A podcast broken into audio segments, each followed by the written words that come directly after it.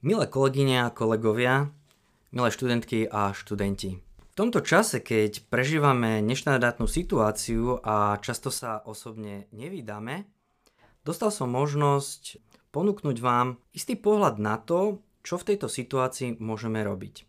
To, čo prežívame my na univerzite, prežívajú pravdepodobne všetci ľudia, ako aj celá spoločnosť. Možno niekedy cítime smútok, osamelosť, možno aj depresiu, Nemáme dostatok sociálnych kontaktov, možno nemôžeme chodiť tak, ako sme boli zvyknutí, ale to, čo je pre človeka typické, je to, že je tvor flexibilný. A preto tento flexibilný tvor vie vždy nájsť nejaké riešenia. Preto na situáciu, v ktorej sa nachádzame, musíme totiž nejakým spôsobom nejako zareagovať.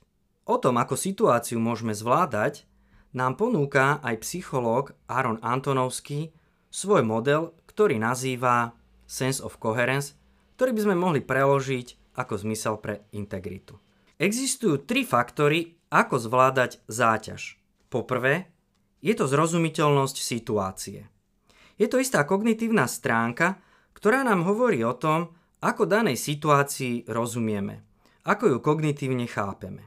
Druhý faktor je zmysluplnosť boja, ktorý je vlastne istým motivačným prvkom, ktorý nás motivuje do akcie nejakým spôsobom vidieť v tom boji aj istý zmysel a preto sa do ňoho pustiť. A posledný faktor je vnímať, že úloha je zvládnutelná. Je to činnostný faktor, ktorý nám ponúka situáciu nielen porozumieť, nielen ju vidieť, ale pustiť sa do nej a zvládnuť ju. Ako to máme my? Rozumieme tejto situácii? Je pre nás zrozumiteľná? Bojujeme zmysluplne? Vnímame, že úlohy zvládneme? Na tieto otázky si musí samozrejme odpovedať každý z nás sám.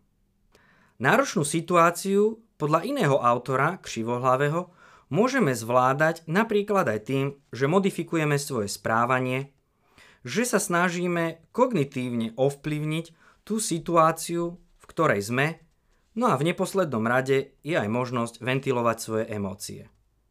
Toto všetko môžeme robiť, aj keď sme doma.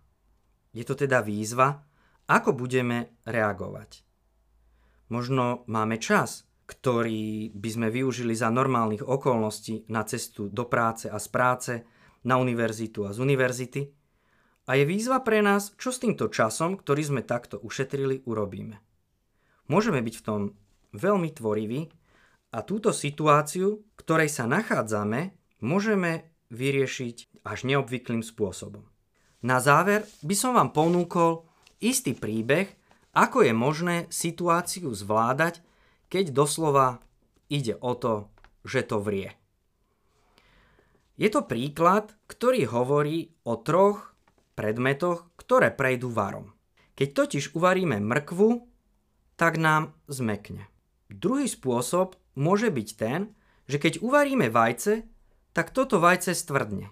No ale existuje aj spôsob, keď uvaríme kávu, že táto káva, keď prejde varom, začne do okolia vypúšťať príjemnú vôňu a iných môže dokonca povzbudiť.